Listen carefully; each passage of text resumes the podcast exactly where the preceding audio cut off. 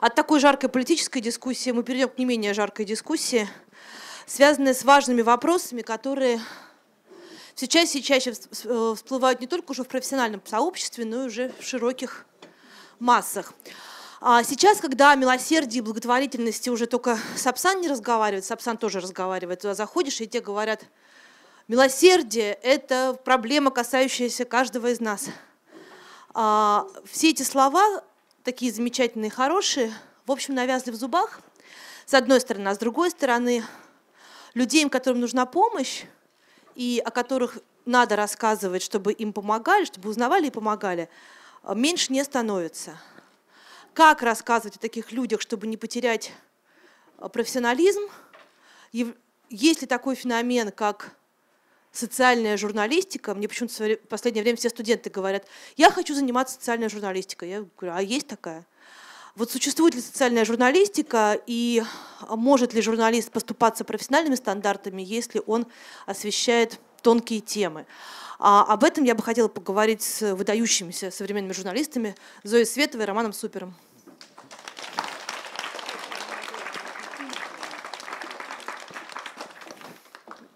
Кому, кому нравится справа, кому слева. Всем я привет я прежде всего бы хотела определиться с терминами. Давайте вот каждый из вас, кто первый, не знаю, а, существует ли такой термин социальная журналистика, и если он существует, то если можно, коротко его определение. Включено? Включен, да. А, ну, на самом деле, социальная журналистика, это вы ее так назвали. Это студенты все говорят. Да? Но я... Люди говорят все время, вот социальная журналистика, фандрайзинговая журналистика. Нет, мне кажется, что все-таки речь идет о гражданской журналистике. Я всю жизнь занимаюсь гражданской журналистикой. Я не знаю, что такое социальная журналистика. Это может быть от того, что это журналистика, которая об обществе, но, в принципе, вся журналистика об обществе. Поэтому мне этот термин как-то ну, непонятен. Мне кажется, что правильнее говорить о гражданской гражданской журналистики. Тогда что это? Социальная? Гражданская. Ну, гражданская журналистика, э, в нее входит и правозащитная журналистика, да, это э, ее иногда называют санитарной журналистикой, адвокатской журналистикой, ее иногда называют ангажированной журналистикой. Вот это вот, мне кажется, все входит в это, в это понятие социальное. Если вы говорите социальное, то здесь имеется в виду журналисты, которые пишут о, о благотворительности, я думаю, так, но я бы брала больше, потому что все-таки как бы вот если мы такую пирамиду выстраиваем, то вверху я бы взяла гражданскую журналистику, были бы ответвления правозащитная, социальная. Вот, мне кажется, как-то так. Ром. Я не то, что не знаю, что такое социальная журналистика, я не знаю, что такое гражданская журналистика. Я, помнишь ли ты, я не уверен, наш первый курс на журфаке МГУ, у нас был такой предмет «Теория журналистики». Э, его вел человек по фамилии Прохоров, студенты сразу с первых дней называли этот предмет прохерней, потому что а, на этом предмете уважаемый господин Прохоров пытался разложить журналистику по полочкам. Вот есть журналистика такая, есть сякая, есть функции такие, есть сякие, там развлекательная, значит, образовательная, информативная. Я сидел, слушал, видимо, помню. Запи записывал. Списывал. Списывал, да. И много чего еще, да, много этих полочек было. Вот, и все сидели, скучали, и я тоже скучал, потому что мне всегда казалось, вот прям с первых дней э, университета, и сейчас так кажется, что журналистика – это в целом как бы история про рассказывание историй. Они бывают очень разные, они бывают э, и про благотворительность, конечно, в том числе, и правозащитная, конечно, в том числе, и очень-очень разная, но все это просто журналистика, рассказывание историй, интересно или нет. Желательно интересно и желательно на общественно, э, скажем так, важные темы, хотя не обязательно. А, а, мне кажется, я поняла, в чем наш конфликт? Потому что когда мы сейчас встретились с Романом, я сказала, а вообще в чем будет наш конфликт? Мы вроде бы думаем одинаково. Теперь я поняла. Проблема в том, что я не журналист. По образованию я учитель французского языка.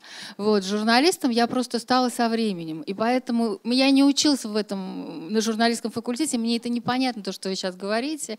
Вот, поэтому я и занимаюсь той журналистикой, которую я называю гражданской. А если вам предстоит написать э, заметку, очерк, неважно, сейчас в жанры мы не будем углубляться туда, но если вам предстоит написать текст, а, цель которого собрать кому-то э, средства – Будет ли этот текст заведомо комплементарен по отношению к герою или организации, о которой вы говорите?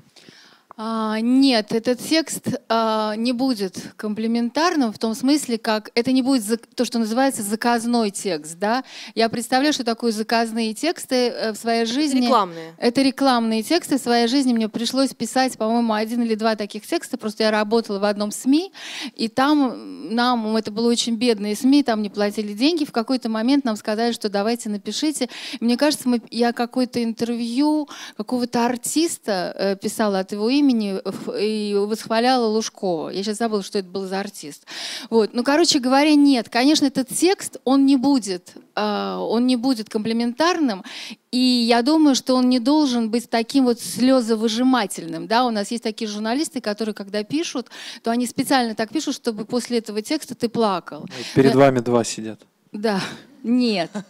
Друг, я имею в виду другого журналиста, но я не буду говорить, кто это. Но не важно. Валеру опять сейчас помянули. Нет, ну почему же Валеру? Я не знаю, как, про какого Нет, да, Валеру. мне нужно это с именами сейчас говорить. Чего что-то? Ну, я, я имею в виду, что это будет текст, это будет текст об этой истории, а, это будет текст, ну, он не будет комплементарным, он будет просто такой, как есть так как есть эта история, потому что если вам нужно, ну, например, э, для сайта «Такие дела» я писала текст про организацию права матери, да, которую я очень хорошо знала. Я взяла историю, одну из историй тех подопечных, которых они помогают. Но тут не нужно никакого комплементарной, никакой комплементарной истории, потому что есть история, когда э, родители отдают в армию сына, он там погибает или кончает с собой, и есть э, организация права матери, которая помогает восстановить справедливость справедливость, подает суд и так далее. Здесь не нужно ничего комплементарного писать. Мне не нужно писать, что это прекрасная организация. Это из моего текста, и так будет понятно, и люди дадут деньги.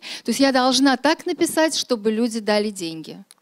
Ром, если тебе придется писать тексты, э, снимать фильм о э, человеке или организации, которой требуется помощь, будут ли в этом тексте какие-то фигуры умолчания, и пойдешь ли ты на какие-то компромиссы с реальностью для того, чтобы этот текст выглядел или фильм выглядел таким образом, чтобы...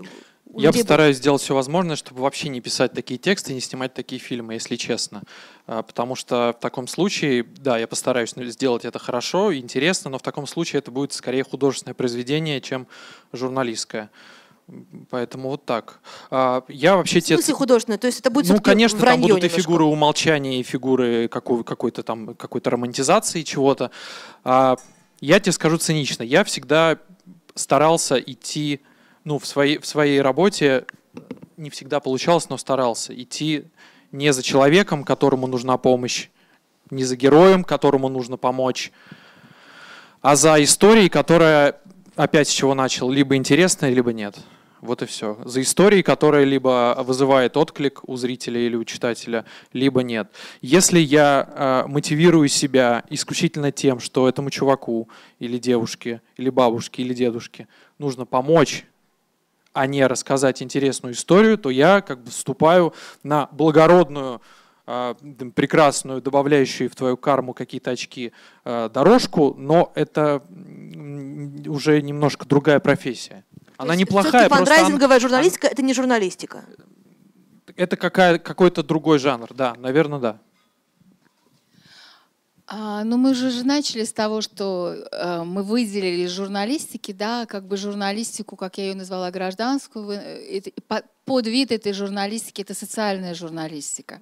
Вот. А, ну, конечно же, это журналистика, потому что когда мы будем ну, когда ко мне приходит человек, ну, я не так много пишу социальных, ну, ну в смысле текстов, а благотворительности. Это скорее ко мне приходят люди, которые или они сидят в тюрьме, их, в смысле их родственники сидят в тюрьме, или, а, значит, адвокаты ко мне приходят и хотят, чтобы я написала статью для того, чтобы облегчить судьбу этого человека. Или человек приходит сам, потому что ему грозит уголовное преследование. Да? И Вы спросили у Романа, э, будет ли фигура умолчания. Да, конечно. Конечно, я, например, не буду писать о процессе Кирилла Серебренникова все, что я о нем знаю, потому что я прекрасно знаю, что если я напишу то, что в данный момент писать нельзя, то это может повредить этому человеку. Но это я просто привожу а к примеру. как это, как это э, бьется с этикой журналиста? Ведь, по идее, журналист — человек, который рассказывает людям правду о происходящих событиях. Да, журналист рассказывает правду о происходящем событии, но когда журналист пишет статью, вот, например, приходит репортер написать про дело Серебренникова, да, он рассказывает правду. Ну, просто он рассказывает как Акын, то, что он видит. То, что мы видим, например, в медиазоне, да, это журналистика. Стопроцентно. Да. А когда я прихожу на этот процесс, то цель моя — написать так, чтобы повлиять на это дело, для того, чтобы Малобродского отпустили из тюрьмы, когда он там сидел, для того, чтобы где-то а, прочли э, мой пересказ и поняли, что дело развалилось. Я всегда это держу в голове.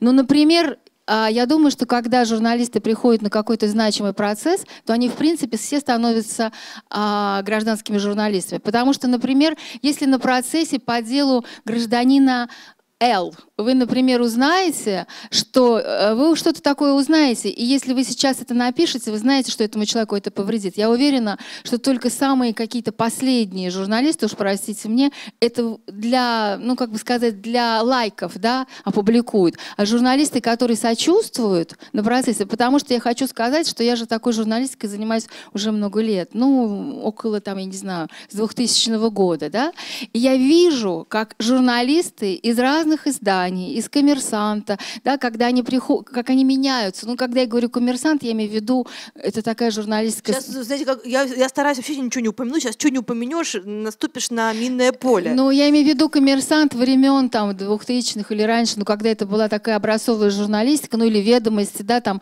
два-три источника обязательно, чтобы как бы вот, ну, не так, как мы, ангажированные журналисты, пишем, да. Ну вот, так вот, я замечаю, что журналисты, когда они приходят на судебные процессы, они очень сильно меняются. Они сначала приходят на какой-то процесс и думают, ну, наверное, этот человек виноват, вот там сейчас мы сейчас это все просто так напишем, а потом они, они проникаются сочувствием, понимаете? А это не потеря профессионализма? Да и нет, но просто такая страна, в которой вы не можете быть с холодным носом, сидеть на процессе и видеть, что судья или прокурор, что дело фальсифицируют, да, вы не можете просто смотреть на это и просто передавать слова, вот Иванов сказал, Пупкин сказал, все равно интонация в вашем тексте, даже в самом самом таком хорошем журналистском тексте все равно будет интонация. Должен ли Ром журналист сочувствовать герою?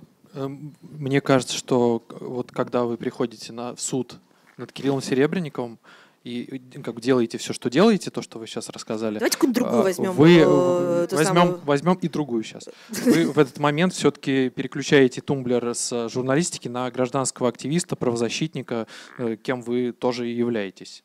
Вот. Потому что, ну, наверное, я просто тоже очень сочувствовал и сочувствую Кириллу Серебреннику, он является моим другом. Поэтому в тот момент, когда я приходил в суды, я приходил в суд как э, друг и гражданский активист. Хорошо, давайте возьмем другой процесс. Кирилл Серебренник никогда не был моим другом. Я вообще до того, как стала писать на тему этого процесса, я вообще даже в его, на его, в его театр не ходила. Я про другое хочу сказать. Ну, давайте возьмем процесс... Тогда можно было и не, не без умолчаний. Давайте возьмем процесс Ходорковского, да, например. Я помню, а, как, с какой опаской все приходили на этот процесс, да, потому что олигархи, потому что, наверное, наворовали, вообще непонятно, что я вообще в экономике ничего не понимал. Но вы приходите в суд, вы видите людей в клетке, да, вы видите, наоборот, э, прокуроров, которые сидят, и вы сравниваете просто этих людей и тех. Вот. А потом представляете, такое делаете мысленное упражнение и пытаетесь поменять их местами. И вам, наоборот, становится жалко этих. Нет, я не пытаюсь никогда их поменять местами. Я просто смотрю на тех и на этих. И я хотела, вот когда я начала говорить о том, как менялись журналисты, вот, например, давайте я возьму просто историю, которую я очень хорошо знаю. Это дело чеченской девушки Зары Муртазалиевой. Я про нее много писала, это было давно, в 2003 году.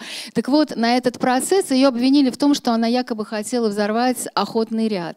И на этот процесс приходило очень много журналистов. Я помню, как пришла Ольга Алинова, да, Она была совершенно спокойна. Ну, в смысле, у нее не было ни, никакой симпатии к этой девушке, потому что были статьи про то, что она действительно вербовала русских, э, значит, девушек, что они хотели там взорвать этот охотный ряд. Другие были журналистки из РИО Новости. Мы все вместе сидели в зале. Я помню, я, я слышала, как они говорили, ну нифига себе, да что же они несут, я, имеется в виду прокурор, да она ни в чем не виновата. То есть люди начинают проникаться, потому что, еще раз повторю, потому что вот так же, как и благотворительные истории, да, когда мы видим, что, лю- что дети, там, например, не могут получить необходимую помощь от государства, и ты начинаешь возмущаться, ты начинаешь писать текст, чтобы этим детям помочь. Также, когда ты пишешь про суды, ты начинаешь, ты тоже возмущаешься, и ты тоже хочешь написать так статью, чтобы тоже этих людей вытащить. Это просто государство такое, в котором невозможно жить без такой журналистики. Ром. Я не ответил на самом деле на твой Да. вопрос, должен ли Я журналист симпатизировать своим героям. А, На мой взгляд, в, идеальной, в идеальном мире, в идеальной ситуации нет, ни в коем случае не должен. Потому что это А. Вредно для профессии сохранения профессии в тебе. Б. Это очень вредно для твоего психического здоровья. Потому что чем ближе к герою ты становишься, а судьба героя может сложиться по-разному, тем сложнее тебе потом вообще переживать сложности твоего героя. Можно просто сойти с ума. Как ты не сошла до сих пор, я не знаю. А, Но я в своей жизни, в своей э, творческой карьере пару раз сходил. И это очень неприятно. Поэтому мне кажется, что журналист должен максимально до последнего дистанцироваться от а, вот этих э, чувств, э, симпатий к герою и по возможности с холодным сердцем просто рассказывать зрителю его историю. Мне кажется, Во что всех э- подробностях. да, желательно, потому что дьявол в деталях и в подробностях, э, собственно, основной интерес. Да, конечно. Думаю, что да. А, Я не согласна с этим. Э, Значит, нужно тогда, тогда нужно поставить цель. Вы для чего эту историю рассказываете? Если вы хотите помочь этому человеку, если А вы... это не может быть миссия журналиста помочь человеку. Нет, ну вы же говорите сейчас про социальную, гражданскую журналистику. А вот тут как мы как раз и остановимся, потому что а, вот как раз э, мы уперлись в это разделение. То есть есть журналистика, журналистика, а есть какая-то другая журналистика, которая помогающая, так? Ну, в принципе, да, но я, мой тезис очень простой, что в такой стране, где абсолютно не суще- где попираются все возможные права человека, и где государственные институты да, не защищают эти права, ну, есть специальные государственные институты, та же прокуратура должна защищать права человека, есть а, определенные уполномоченные, да, государственные, а, и Совет по правам человека, которые должны защищать эти права, они не защищают. Журналист, он становится последней инстанцией. Это началось еще с Аней Политковской, к которой приходили журналисты. Вот всегда этот вопрос, я помню, когда говорили, а Политковская, она вообще не журналистка, она правозащитница, это вообще не дожурналистика. Такой же очень часто бросают мне, ну кто такая Светова, она тоже какая-то недоделанная журналистка. Она не журналистка, она правозащитница. А вот вы себя кем считаете? А, Вы знаете, я очень иногда я очень обижаюсь, когда в титрах, например, пишут Зою Светову правозащитник, да? А, я хочу, чтобы писали и журналист, и правозащитник, потому что здесь очень тонкая грань. Для, Потому что, меня, для, для меня вы еще мама моего друга Филиппа Дзитко. ну, слушайте, это уже как бы не имеет отношения Я к сегодняшнему разрядил. разговору, да? Вы коллега Филиппа Зитко, тут как бы все родственники. Да. А, Ром, в- чем... Я буду стоять на своем. Я считаю, что Хорошо, можешь описать профессию журналиста? В чем смысл журналиста? я уже описал ее. Рассказывать истории, Только лишь информирование. информирование. а, Можно рассказывать истории Об- смешно, и, и тогда это информация. будет э, развлекательная журналистика. Возвращаемся к Прохорову. Можно делать это просто рассказывая новости, и тогда это информационная журналистика. Но ни в коем случае, мне кажется, журналист не должен брать на себя э, функцию и вот по- Помогающая журналист. спа- спасателя э, души, тела. Ну, в таком случае просто ну, как бы 30 секунд до мегаломанства, мне кажется. А вот как раз я не договорила. Я хочу сказать, что просто вы не хотите меня услышать. Я говорю очень простую вещь. Мы живем в определенной стране, которая, с моей точки зрения, а, конечно, похожа, да, сейчас мне скажут, что я глупость говорю, но она похожа на другие страны. Но, в принципе, она не похожа сегодня на другие страны. И в этой стране журналистика может быть той силой, которая может спасти человеческую жизнь. И мы знаем такие примеры. Почему я не зря же сказала про Политковскую, да? Вот Мегаломания может быть у любого человека, и может она быть у прекрасного журналиста, который просто рассказывает истории, получает все премии мира и балдеет от того, что он такой гениальный, что он расследовал, нашел там, я не знаю, бабки у Сечина или у Путина или еще у кого-то. Мегаломания может быть у любого человека. Поэтому здесь это абсолютно не важно, спасаешь ты человеческую жизнь или не спасаешь, и ты от этого э, считаешь себя каким-то великим человеком. Нет, просто я считаю, что к журналисту действительно действительно люди идут, когда им просто больше некуда идти. Помните, как у Достоевского, да? Когда просто больше некуда идти. А, а я считаю, что если журналист здорово рассказывает историю так, что это вызывает отклик у миллионов, то результатом рассказывания этой истории не может не быть не спасения этого человека или этой ситуации. И вот тогда это действительно круто. Когда журналист, рассказывая историю, не думает и не мотивирует себя тем, что он сейчас э, за уши вытаскивает кого-то из э, выгребной ямы, а просто с холодным сердцем рассказывает эту историю таким образом, что это, что это становится столь же интересным, как и программа «Орел и решка». Понимаете? Вот и все. Я думаю, что если жур... ведь тут еще важен выбор, да, если журналист, как вы говорите, рассказывает какую-то потрясающую историю, и благо... благодаря этого он вытащит человека, наверное, он просто не зря выберет из миллиона историй именно эту историю, потому что она его тронет, и он поэтому так гениально напишет. Но здесь вопрос, который сказала Катя, а должен ли журналист думать, что он может навредить, да? Чел... Я еще до этого вопроса не дошла, а. но это важный вопрос. Давайте тоже к нему сразу и перейдем Вот про навредить. Ну, я уже немножко сказала, да, э, про судебный процесс, но мы на... Подождите, э, да. значит ли это, давайте маленький дополнительный да. вопрос, значит ли это, что э, мы, как читатели, теперь знаем точно, что когда Зоя Светова отправляется на судебный процесс его освещать, она всегда будет на стороне тех, кто в клетке? Нет, конечно. Конечно, нет. Но только а, я, например, не пойду... Ну, например, я могу пойти, да, на процесс судебный, где будут судить каких-то ужасных да, людей, которые, которые, там, я не, которые убили кого-то, да, ну, действительно, настоящих убийц, но когда еще процесс идет, мы не знаем. Да, кто да, знает, настоящий да, это убийца да, или да, нет. мы не знаем.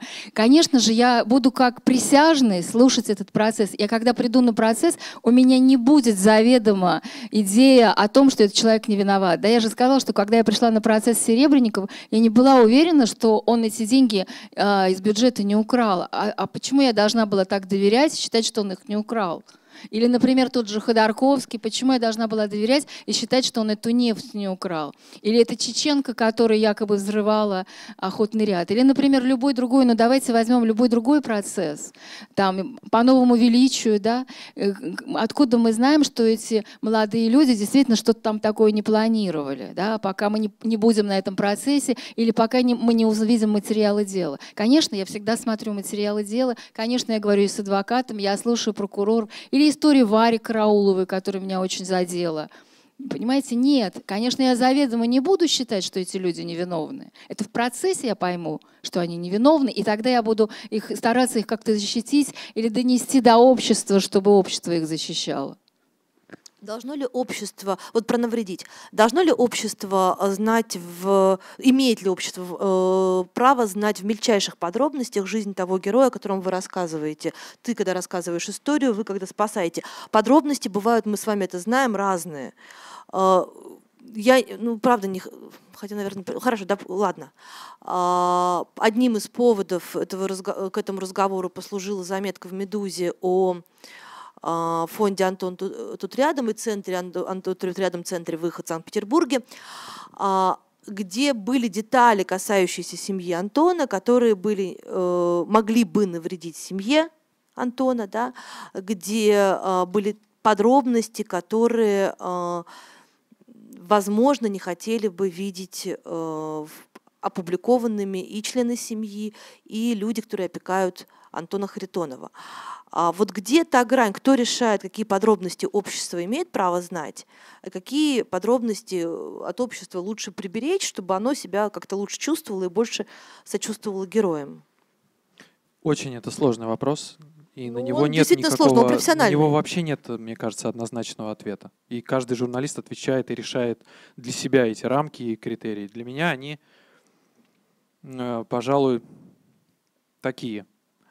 Э, общество, если ты рассказываешь историю, должно знать все подробности этой истории, но если от этих подробностей страдают э, маленькие дети, то я, как журналист, наверное, э, в данном случае поступлю непрофессионально и эти подробности оставлю при себе. Я отвечаю на этот вопрос. То так. есть только маленькие дети. Да, да, наверное, так.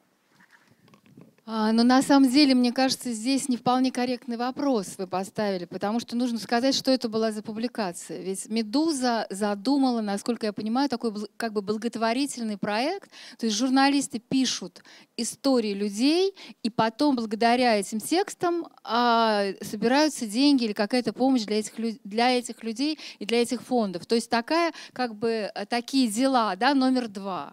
И условием этого текста было то, что когда его напишет журналистка, то будет показан этот текст фонду э, «Антон тут рядом», «Любовь Аркус», и они смогут каким-то образом, ну, или, ну не то чтобы отредактировать, конечно, нет, но они смогут каким-то образом, ну, что ли, поправить или как бы, ну, ознакомиться с текстом, правильно я понимаю? И в этом вся проблема. Они Потому что- ознакомились с текстом, А? насколько я понимаю. Да, они ознакомились с текстом, и они высказали свои соображения. Они просили убрать определенные вещи, я не знаю, можно об этом говорить или нет.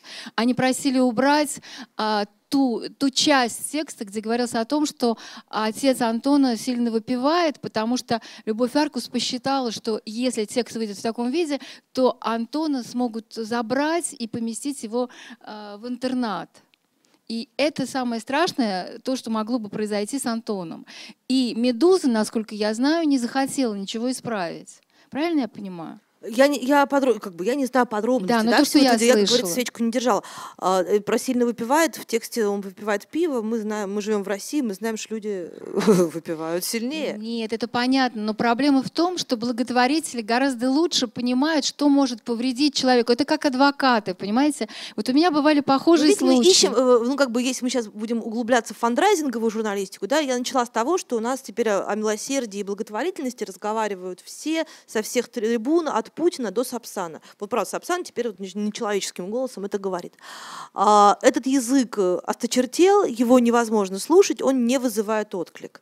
И, разумеется, там все э, люди и СМИ доброй воли так или иначе ищут новый язык э, благотворительности. То есть тот новый язык, который мог бы привлечь новых людей к этому и мотивировать их помогать э, подопечным разнообразных фондов. Этот новый язык не найден, и он как-то ищется. Вот каким он должен быть, наверное, как-то в том числе от нас с вами зависит. Ну, если мы отойдем от истории с «Медузой», потому Да, что... я, бы как бы я, просто, я привела пример, но да, вглубь но мне истории кажется, я поняла вас, говоря, не но мне хотелось. кажется, что нет никакого нового языка. А может быть, он может быть. Но зачем нужен, зачем изобретать велосипед, если вы рассказываете, если как Рома, как журналист, он рассказывает историю во, во всех мельчайших деталях, потому что она потрясающая, потому что она ужасная, и потом этот текст. Ну давайте возьмем замечательный текст э, Шуры Буртина про Юрия Дмитриева. Этот текст читали старик, по-моему, называется Хатабыч, да? А, Дело Ну, это Хатабыч. текст-образец просто. Текст, Да, образец всех это текстов. текст огромный, да, который а, действительно, э, он никогда, э, Бурсин никогда не видел, по-моему, Дмитриева, когда он написал этот текст, но он э, сделал такое расследование о нем, и действительно после этого текста очень многие люди заинтересовались этим делом и стали Дмитриева защищать. Вот, пожалуйста, образец такого текста.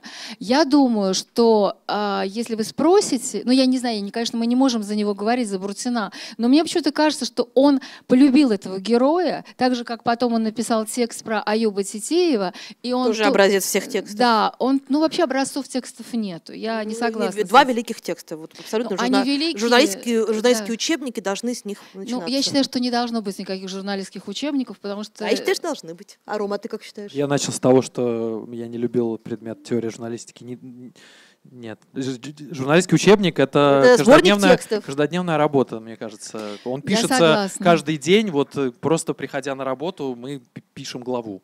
с А, да, я бы хотела, учебника. чтобы у меня было в жизни в начале, ну или в начале, короче, какой-нибудь сборник лучших журналистских текстов и э, файл с лучшими журналистскими фильмами. Я бы очень хотела, мне бы Не очень знаю. помогло это. Мне кажется, что так же, как не должно быть э, учебника а, а, писателя, да, писательского учебника, как писать книги, также не должно быть учебника, как писать э, журналистский текст. Ну, понятно, что есть какие-то азы профессии. Ну, так вот, мы стали говорить про эти замечательные тексты.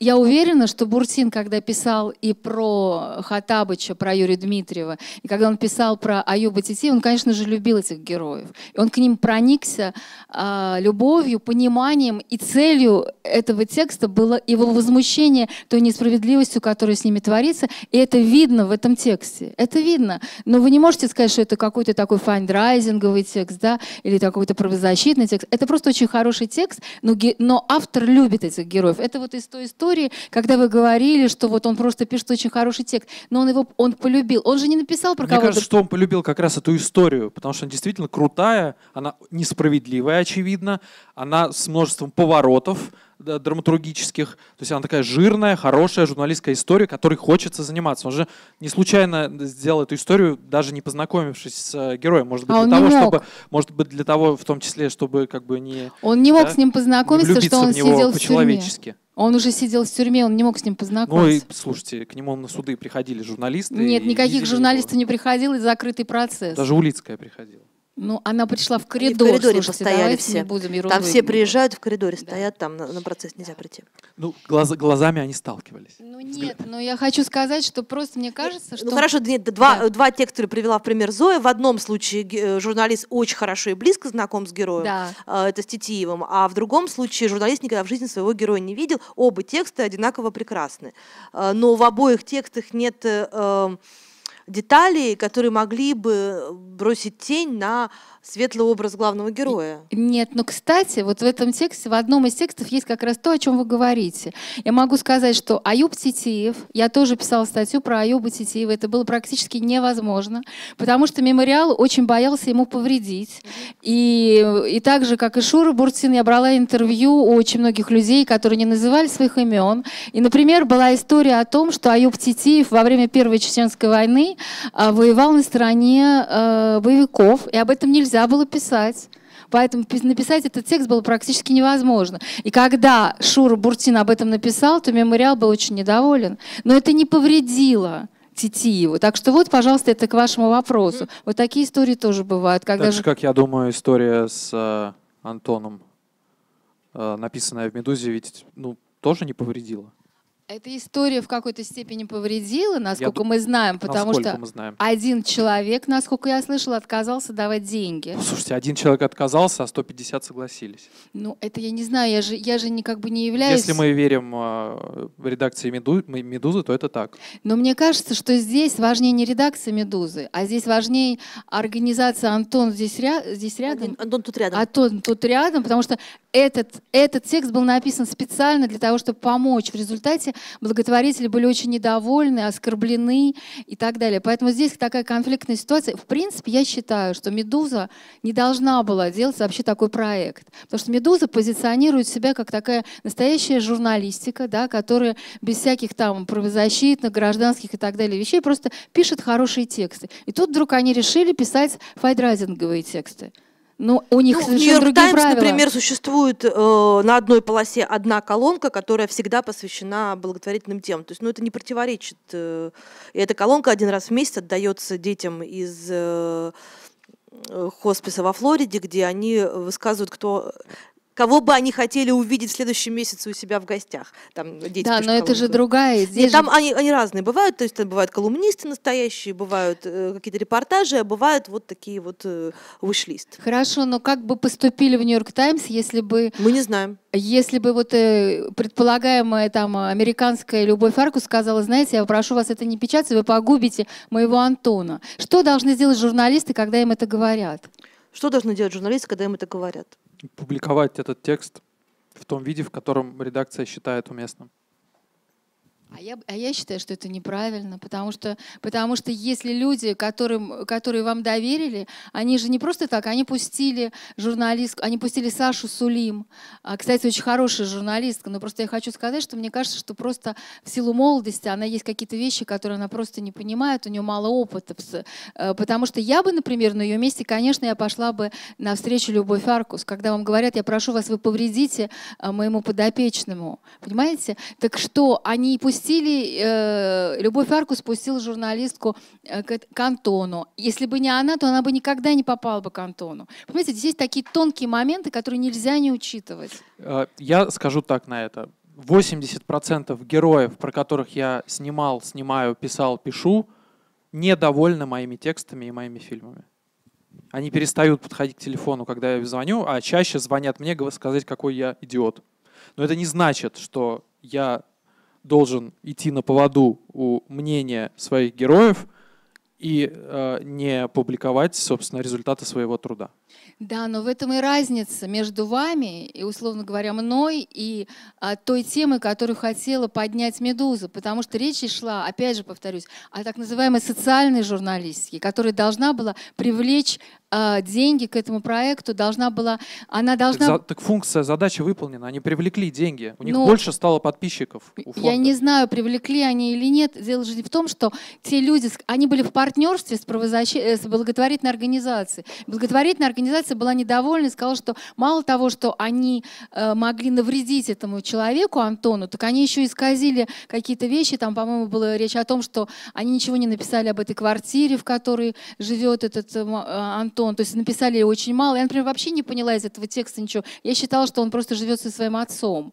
А речь шла о том, что он живет с отцом только короткое время, а в основном живет в специальной квартире, которую оплачивает фонд. Мне кажется, эта ситуация, да, она очень отдельная история с «Медузой», но она подняла проблему. А что... давайте вот эту проблему чуть-чуть усугубим. Э, Это мой любимый вопрос. и Это, мне кажется, это очень важный вопрос для российской именно журналистики, касающийся довольства или недовольства героев и последствий, которые с этим связаны.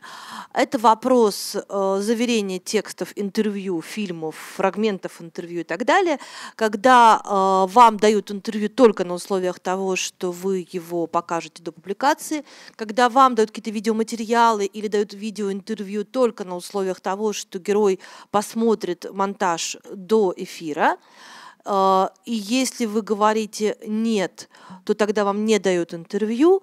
Или если э, вы делаете, ну, нарушаете договоренности, то тогда вас никогда не пускают в эту организацию. Благотворительный это фонд, неблаготворительный это фонд, театр, кино, э, завод, фабрика, все что угодно. Это практика, сложившаяся в российской журналистике. Кто-то с ней соглашается, кто-то с ней воюет. Э, Воюющих, сразу скажу, меньше. А Кто, вот как вы считаете, вот насколько эта практика правильная, и насколько вот это вот, а если вы нам не покажете, мы вам больше никогда ничего не дадим, или если вы нам э, там, мы не увидим, то, то вы никогда, и, и нам не понравится вы то, что не придете больше никогда. Насколько она правильная, и насколько это тоже такое, ну, искажение российской действительности или нет? Ну, что касается телевидения, конечно, не должно быть никаких предпоказов, потому что телевидение, ну, когда вас снимают, э, ну, я тоже иногда даю интервью, я понимаю, что я должна формулировать так, как я считаю нужным, и э, чтобы не будет никаких дублей, да, поэтому человек, который дает интервью, на это идет, и вообще это исключено. Что касается письменной журналистики, я могу честно сказать, что если мне говорят, что вы, пожалуйста, покажите текст, я, конечно, его показываю. Потому что одно дело письменная речь, и другое дело устная речь. Я понимаю, что человек не хочет, чтобы его речь как-то звучала не так, да, как он говорит. У меня не было а, вообще в моей практике, ну, я не, не так много работаю в журналистике, как вы, наверное, у меня не было такого, чтобы человек полностью поменял свой текст, да, то есть, э, ну, как бы перевернул, да, свой текст. И я, как правило, всегда показываю. Единственный раз, да, но если человек мне не говорит, что не нужно, э, что ему не нужно показывать, я не показываю. То есть вы сами не предлагаете? Нет, я не предлагаю. У меня был случай, и я очень им горжусь, потому что я брала интервью у такого э, кинорежиссера Андрея Некрасова, который снял совершенно мерзкий фильм про Сергея Магнитского. Вот. И я у него брала интервью, и он я записывала его на диктофон, но и он наше интервью записывал на диктофон. Такое я видела только, знаете, когда какие-то члены Единой России, ты у них берешь интервью, и они на всякий случай, депутаты, тоже записывают, чтобы ты потом что-нибудь не, не, не извратил. Да? Так вот, этот режиссер тоже брал интервью. Но он не не брал диктофон. Так он меня не попросил. И я не дала ему этот текст на, на визу. И, и потому, что, потому что он меня просто возмутил тем, что он говорил. И я была ужасно этим, этим горжусь. А вообще, в принципе, да, если человек просит, то, м, то я не вижу в этом ничего такого ужасного. Делаю максимально все возможное, чтобы человек забыл попросить э, на сверку интервью всегда.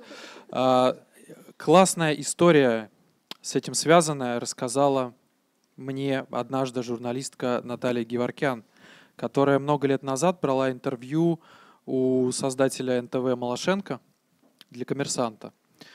А, взяла интервью, Малашенко попросил показать потом текст, она ему отправила текст, и через несколько дней получает ответ.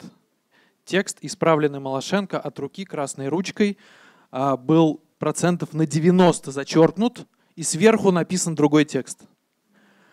А, ну, Наташа расстроилась, звонит Малашенко и говорит, что это некрасиво, это нехорошо, вы просто переписали текст, вообще поменяв э, ответы таким образом, что как бы черное стало белым и наоборот. Малашенко говорит, нет, э, вот публикуем так или не публикуем. Наташа встала в позу, сфотографировала эти листы рукописные с зачеркнутыми э, словами и опубликовала фотографии. А, вот, вот вышло интервью таким образом. А, много лет спустя, уже зная эту, конечно, историю, я брал сам интервью у Малашенко, ныне покойного, к сожалению, и очень боялся, что, сделал, что произойдет нечто подобное. А, он тоже попросил текст, я ему прислал, и через пару дней он мне позвонил и говорит, слушай, у тебя там пару грамматических ошибок, вот в этом месте и вот в этом. Ты можешь их не исправлять, но лучше поправь. А я вспомнила тоже похожую историю. Я брала интервью у владыки Тихона Шевкунова. Вот. Во-первых, он сказал, что интервью может, оно не может выйти э, в, МБХ, в МБХМеде, где, -то, где я работаю. Вот. Ну хорошо, мы договорились с ним, да, на «Эхо Москвы» тоже ни в коем случае, но мы договорились с ним на «Радио Свобода». Почему, я не знаю, почему-то «Радио Свобода» ему было более ну, слово нравится. Да, может, слово нравится. Ну вот. И он, конечно же, поправил это интервью. Вот, наверное, единственный из моих респондентов, который э, очень... То есть он не поправил, что-то убрал, он сократил какие-то вещи. Вот. И я потом, я опубликовала да, на свободе так, как с его правкой, потому что мы так договорились. А потом я написала статью на Бахамедию, где включила те куски интервью, которые он, которые он говорил, которые были у меня на, на диктофоне. Вот, и ничего не произошло, он не подал ни в суд, ничего. Просто мне, просто это тот же случай, когда... В Божий мне... суд подал. А? В Божий суд подал. Ну, в Божий, да, но в Божий суд, это мы с ним вдвоем предстанем. В смысле, мы все там предстанем, поэтому я его не боюсь в этом смысле. Его я имею в виду Шевкунова. Не, не Бога, а Шевкунова. Так что, э, должен ли журналист заверять тексты, должен заверять он полностью тексты или цитаты, и насколько это должно влиять на дальнейшие взаимоотношения с источником информации, назовем это так? Ну, с точки зрения закона, к сожалению, должен заверять, да. Но... С точки зрения закона должен заверять? Ну, по-моему, да. Цитаты? Конечно, да. Да, человек, который тебе дает интервью, если он просит его почитать, ты не можешь отказать ему. А, но, но мне кажется, что мастерство журналиста заключается еще и в том, чтобы уболтать и объяснить и убедить а, своего героя ну, таким образом, чтобы все вышло так, как вышло, так, как было сказано сначала. Я думаю, что так. Я думаю, что поступать нужно так. А когда герой забывает, и, то это вообще счастье. Вот. А когда герой говорит, что, чувак, э, я сейчас... Да ты лучше написал, тебе сказал. Ты мне обязательно покажи. На эти темы не говорим. А, про вот это вот спроси так, то мне кажется, что просто оно того не стоит, и лучше искать другого героя. Наверное, так.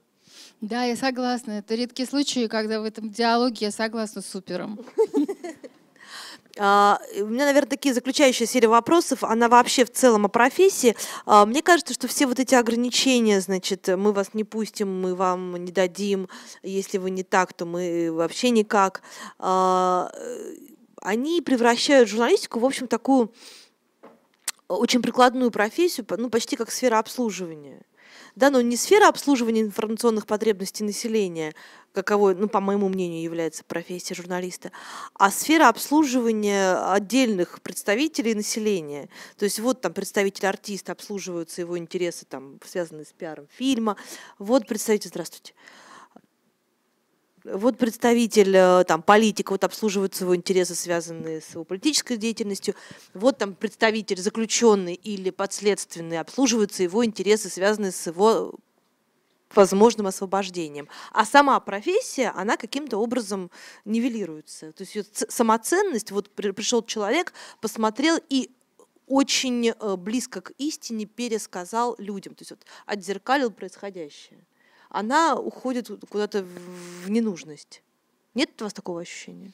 Да нет, у меня совсем нет. Но потом это разные как бы вещи. Когда речь идет об интервью, если, если я прошу кого-то интервью, то я хочу это интервью взять. Да? И, и если человек соглашается дать мне интервью, но потом он попросит у меня этот текст, то я не вижу в этом проблемы.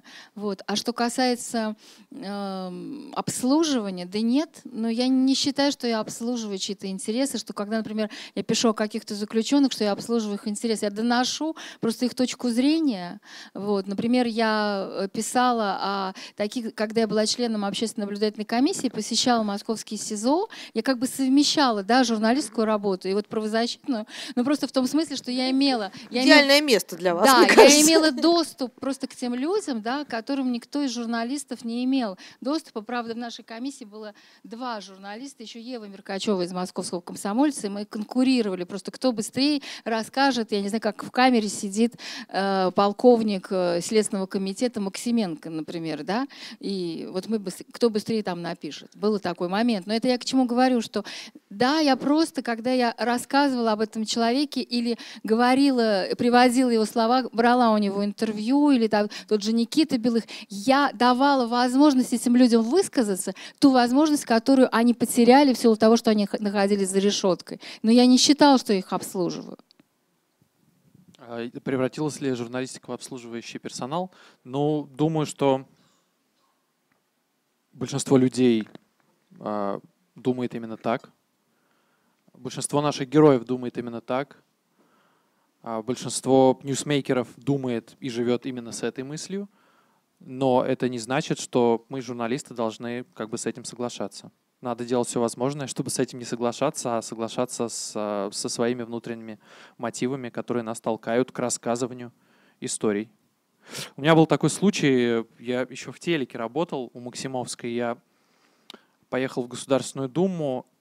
Это, это был тот момент, когда вот прозвучал у меня в голове твой вопрос, а что мы все стали действительно служанками, и как бы к нам относятся действительно как к каким-то людям просто вот подставляющим микрофон в нужный момент, и все. В общем, я поехал в Госдуму, и там э, была такая инициатива в Госдуме, э, прозвучавшая от депутата Железняка, о том, что э, все чиновники и госслужащие должны переходить на все русское начиная от одежды, в которой они ходят на работе, заканчивая автомобилями. А Железняк в Брионе ходит, в том-то и дело. Я приехал к нему на интервью, все, договорились, э, значит, он выходит, э, давайте на фоне Единой России, все как полагается, да, конечно, как я выгляжу, все нормально. И он выходит в своем Гуччи, значит, э, там, дизель, Гуччи, вот весь наборчик, да, iPhone, все русское. А, и у меня было короткое интервью, 15 минут я с ним поговорил, я просто ну, 15 секунд. попросил его пересказать свою инициативу, а дальше спросил, но вы же сейчас в Гуччи, почему вы не, не, не, не последовательны в, свой, в своем предложении?